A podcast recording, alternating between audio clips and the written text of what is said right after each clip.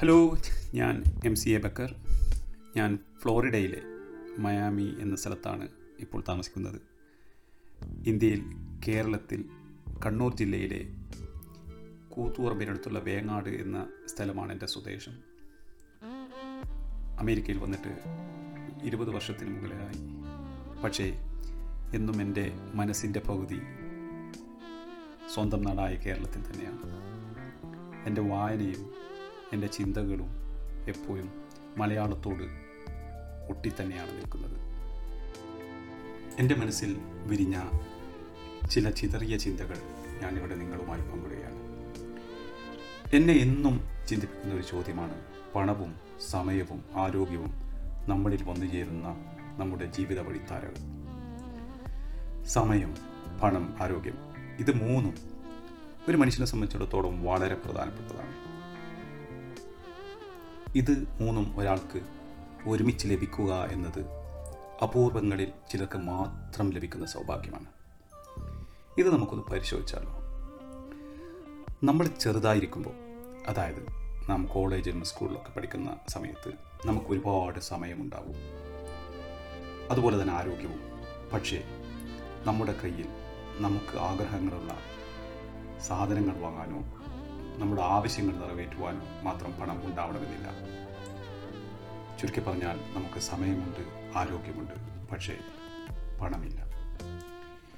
ഇനി നമ്മൾ ഒരു നാൽപ്പത് വയസ്സൊക്കെ ആവുമ്പോഴേക്കും നമുക്ക് വേണ്ടത്ര പണം സമ്പാദിച്ചിട്ടുണ്ടാവും. ആവശ്യത്തിന് നല്ല ആരോഗ്യവും ഉണ്ടാവും. പക്ഷേ നമുക്ക് വേണ്ടത്ര സമയമുണ്ടാവില്ല. നമ്മുടെ കയ്യിൽ പണമുണ്ട് ആരോഗ്യമുണ്ട് പക്ഷേ സമയമില്ല. ഇനി കാലം കുറേ കഴിയുന്നു ഇനി നമ്മുടെ ജീവിതത്തിന്റെ സാഹ സായാഹ്നത്തിലെത്തുകയാണ് അതായത് റിട്ടയർമെന്റ് ആ റിട്ടയർമെന്റ് ഒക്കെ ആയാൽ നമുക്ക് വേണ്ടത്ര പണമുണ്ടാവും സമയവും ഉണ്ടാവും പക്ഷേ നമുക്ക് വേണ്ടത്ര ആരോഗ്യമുണ്ടാവില്ല. നമുക്ക് സമയവും പണവുമുണ്ട് പക്ഷെ ആരോഗ്യമില്ല. ഒരാൾക്ക് ആരോഗ്യവും പണവും സമയവും ഒന്നിച്ച് കിട്ടണം എന്നില്ല. ഈ മൂന്നും ഒരുമിച്ച് വന്ന് നമ്മൾ നമ്മുടെ ജീവിതം ആസ്വദിക്കണം എന്ന് കരുതുമ്പോഴേക്കും നമ്മുടെ ജീവിതം കഴിഞ്ഞിരിക്കും. ജീവിതം ഒരു യാത്രയാണ്. അറിയാതെ തീരങ്ങൾ തേടിയുള്ള ഈ നീണ്ട യാത്രയിൽ ആരൊക്കെയോ നമ്മുടെ കൂടെ കൂടുന്നു. സന്തോഷങ്ങൾ സങ്കടങ്ങൾ പൊട്ടിച്ചിരികൾ വിതമ്പലുകൾ എല്ലാം അതിന്റെ ഭാഗമാണ്. അറിയാതെ ആ തീരത്തിലേക്ക് ഇനി എത്ര ദൂരം പോകണം നമുക്കറിയില്ല.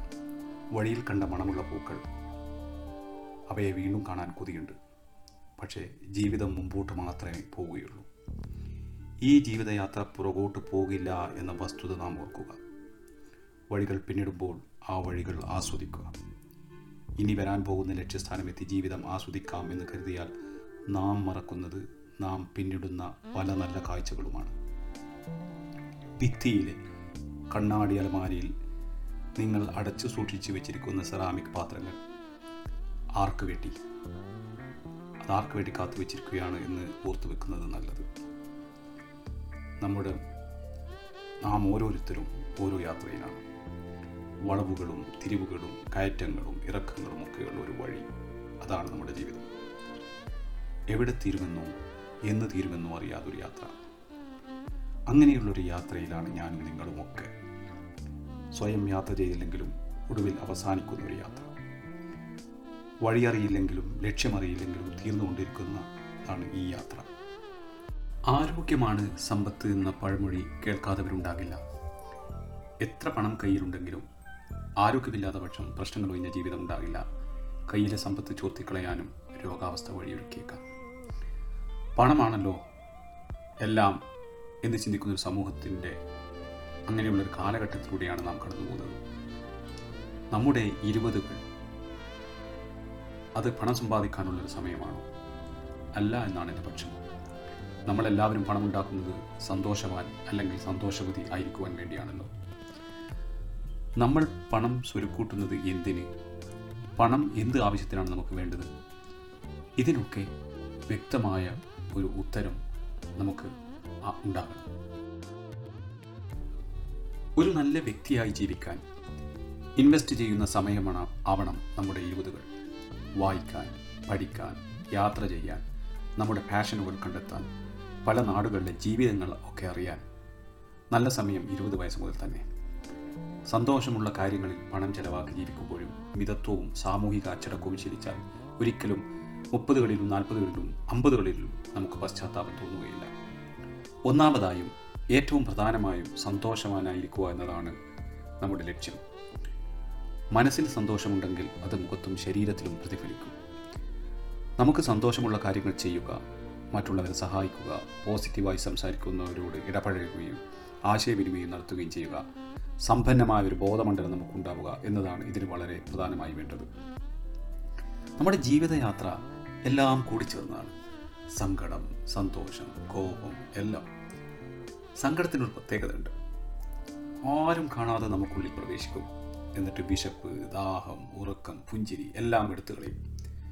കോപം അതേസമയം നെഗറ്റീവ് എനർജിയാണ് അത് നെഗറ്റീവ് എനർജി മാത്രമാണ് വൈബ്രേറ്റ് ചെയ്യുന്നത്. എങ്കിലും സന്തോഷമോ? എല്ലാവർക്കും സന്തോഷത്തിന് അവരുടേതായ നിർവചനം ഉണ്ടായിരിക്കും. എന്റെ അഭിപ്രായത്തിൽ നമ്മുടെ സ്വപ്നങ്ങളും നമ്മൾ സ്വയം നിശ്ചയിച്ച ലക്ഷ്യങ്ങളും നേടാൻ കഴിയുമ്പോഴാണ് സന്തോഷം ലഭിക്കുന്നത്. സന്തോഷം നമ്മളിൽ മാത്രമല്ല നമ്മുടെ കൂടെ ഉള്ളവരിലും സന്തോഷം നിറക്കും.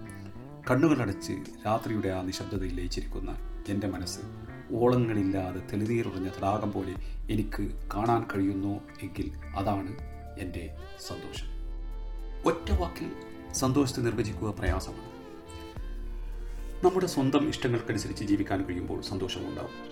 ചില സമയത്ത് മറ്റുള്ളവരുടെ ചെറിയ ഇഷ്ടങ്ങൾ സാധിച്ചു കൊടുക്കുമ്പോൾ നമുക്ക് സന്തോഷമുണ്ടാവാറുണ്ട്. മനസ്സിന് തൃപ്തി തോന്നുന്ന എന്ത് ചെയ്താലും അത് സന്തോഷമാണ്.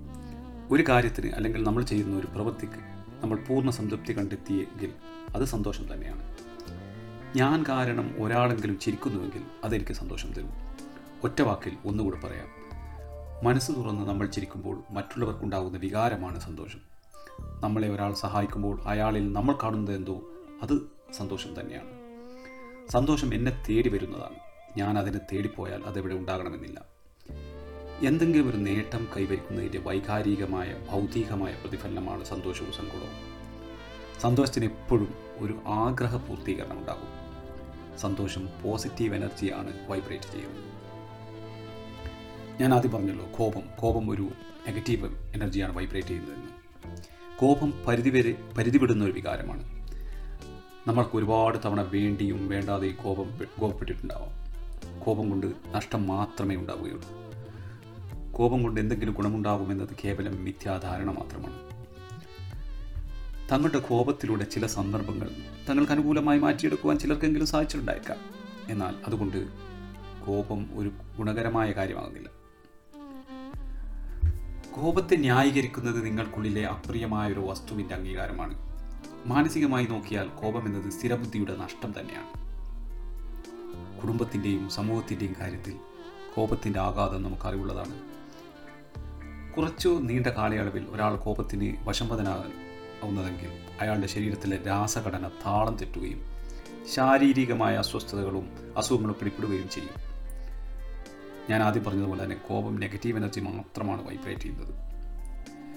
പക്വമായ കാഴ്ചപ്പാട് ലഭിക്കുമ്പോൾ നമ്മളിൽ കോപം കുറയും സങ്കടം കുറയും സന്തോഷം കൂടും. ഒരു വ്യക്തിക്ക് ശരിയും തെറ്റും തമ്മിൽ വേർതിരിക്കാൻ കഴിവ് പ്രാപിക്കുമ്പോഴാണ് അയാൾ പക്വത പ്രാപിക്കുന്നത്. പക്ഷേ ഒരാളുടെ സ്വാർത്ഥത മാറ്റിവെച്ചിട്ട് ശരിയും തെറ്റും തിരിച്ചറിയുക എന്നത് അല്പം പ്രയാസമുള്ള കാര്യമാണ്. ഇതാണ് പക്വത എന്ന് ഞാൻ വിശ്വസിക്കുന്നു. പക്വത ലഭിക്കുന്നത് പല വഴികളിലൂടെയാണ്. നല്ല കൂട്ടുകെട്ടിലൂടെ നല്ല വായനയിലൂടെ നല്ല കുടുംബ പശ്ചാത്തലത്തിലൂടെ അങ്ങനെ ഒരുപാട് കാര്യങ്ങളിലൂടെ. വായനയിലൂടെയോ കാഴ്ച കൊണ്ടോ മറ്റുള്ളവരുടെ വാക്കുകളിൽ നിന്നോ ആർജിച്ചെടുക്കുന്ന വിവരങ്ങളുടെ ഒരു കൂട്ട ഒരു കൂട്ടമായ അറിവ് തന്നെയാണ് പക്വത. ആ അറിവ് നല്ലതാവാം ചീത്തയാവാം. തെറ്റായ കാര്യങ്ങളാവാം. ചിലർ പറയാറുണ്ട് എന്റെ അറിവ് ശരിയാണെങ്കിൽ എന്ന്. അതിനർത്ഥം ആ അറിവ് കൃത്യമാണോ എന്ന് ഉറപ്പില്ല എന്നതാണ്. ബുദ്ധി എന്നത് എല്ലാവർക്കും ഉള്ളതാണ്. വായിക്കാനും അറിയാനും കാര്യങ്ങൾ വിശകലനം ചെയ്യാനും ഒക്കെ നമുക്ക് കഴിയുന്നത് ബുദ്ധിയുള്ളതുകൊണ്ടാണ് ആ വിശകലന ബുദ്ധിയും യാഥാർത്ഥ്യവും അടുക്കുമ്പോൾ നിങ്ങൾ ഒരു ബെറ്റർ പേഴ്സണായി മാറുന്നു. പലർക്കും പല കാര്യങ്ങളിലും ജന്മനാ കഴിവുണ്ടായിരിക്കില്ല. അത് പഠനത്തിലൂടെ പരിശീലനത്തിലൂടെ എന്നിവയിലൂടെ ആർജിച്ചെടുക്കുന്നതാണ്. ചില തിരുത്തലുകളും കൂട്ടിച്ചേർക്കലും എവിടെയും വേണ്ടിവരും നിങ്ങൾ തെറ്റായ കാഴ്ചപ്പാടുകൾ തെറ്റാണെന്ന് ബോധ്യപ്പെട്ട് തിരുത്തുമ്പോൾ നിങ്ങൾ ഒരു പക്വമതിയാകുന്നു. ഞാനാണ് എപ്പോഴും ശരി ശരിയെന്ന ബോധം നാം ഓരോരുത്തരും തിരുത്തുമ്പോൾ നമ്മളിൽ നല്ല മാറ്റങ്ങൾ തുടങ്ങും. നമ്മളൊക്കെ മനുഷ്യരാണ് തെറ്റുകൾ ഉണ്ടാവാം. പക്ഷേ പറ്റിയ തെറ്റ് നിങ്ങളിൽ ഒരു പക്ഷാതാപം ഉണ്ടാക്കുന്നില്ലെങ്കിൽ അവിടെ നിങ്ങൾക്ക് നല്ല നിങ്ങളെ നഷ്ടപ്പെടുന്നു. വിട്ടുവീഴ്ചക്ക് തയ്യാറല്ലാതെ മറ്റുള്ള ആൾക്കാരോട് പുച്ഛം മാത്രം തോന്നുന്ന അന്യന്റെ വേദനയിൽ ദുഃഖം തോന്നാതെ തന്റെ കാര്യം മാത്രം നോക്കിയാൽ മതി എന്ന് ചിന്തിക്കുന്ന പണിയെടുക്കാതെ കാര്യം സാധിക്കാൻ കുറുക്കുവഴി അന്വേഷിക്കുന്ന മറ്റൊരാൾ നന്നായി കാണുന്നതിൽ അസഹ്യതയും അസൂയവും തോന്നുന്ന ഒരാളിലേക്ക് നമ്മൾ ചുരുങ്ങുന്നു. ഈ പക്വതയില്ലായ്മ. പക്വതയില്ലായ്മയുടെയും വ്യക്തിത്വമില്ലാതിന്റെയും ലക്ഷണമാണ് ഞാൻ മേൽ പറഞ്ഞ ഓരോ കാര്യങ്ങളും. ഈ ഒരു വ്യക്തിത്വം ഉണ്ടാവണമെങ്കിൽ നല്ല ആളുകളുമായി കൂട്ടുകൂടണം. നല്ലൊരു വ്യക്തിത്വത്തിന്റെ പക്വമതിയായ ഒരാളായി നാം മാറണമെങ്കിൽ നമ്മുടെ വായനയും നമ്മുടെ കൂട്ടുകെട്ടുമൊക്കെ നല്ലതായിരിക്കണം. നമുക്ക് ഒരാളെ നല്ലതോ ചീത്തയോ എന്ന് എങ്ങനെ അറിയാം? ഒരു വ്യക്തി യാഥാർത്ഥ്യത്തിലാണെന്ന് മനസ്സിലാക്കുക അത്ര എളുപ്പമല്ല.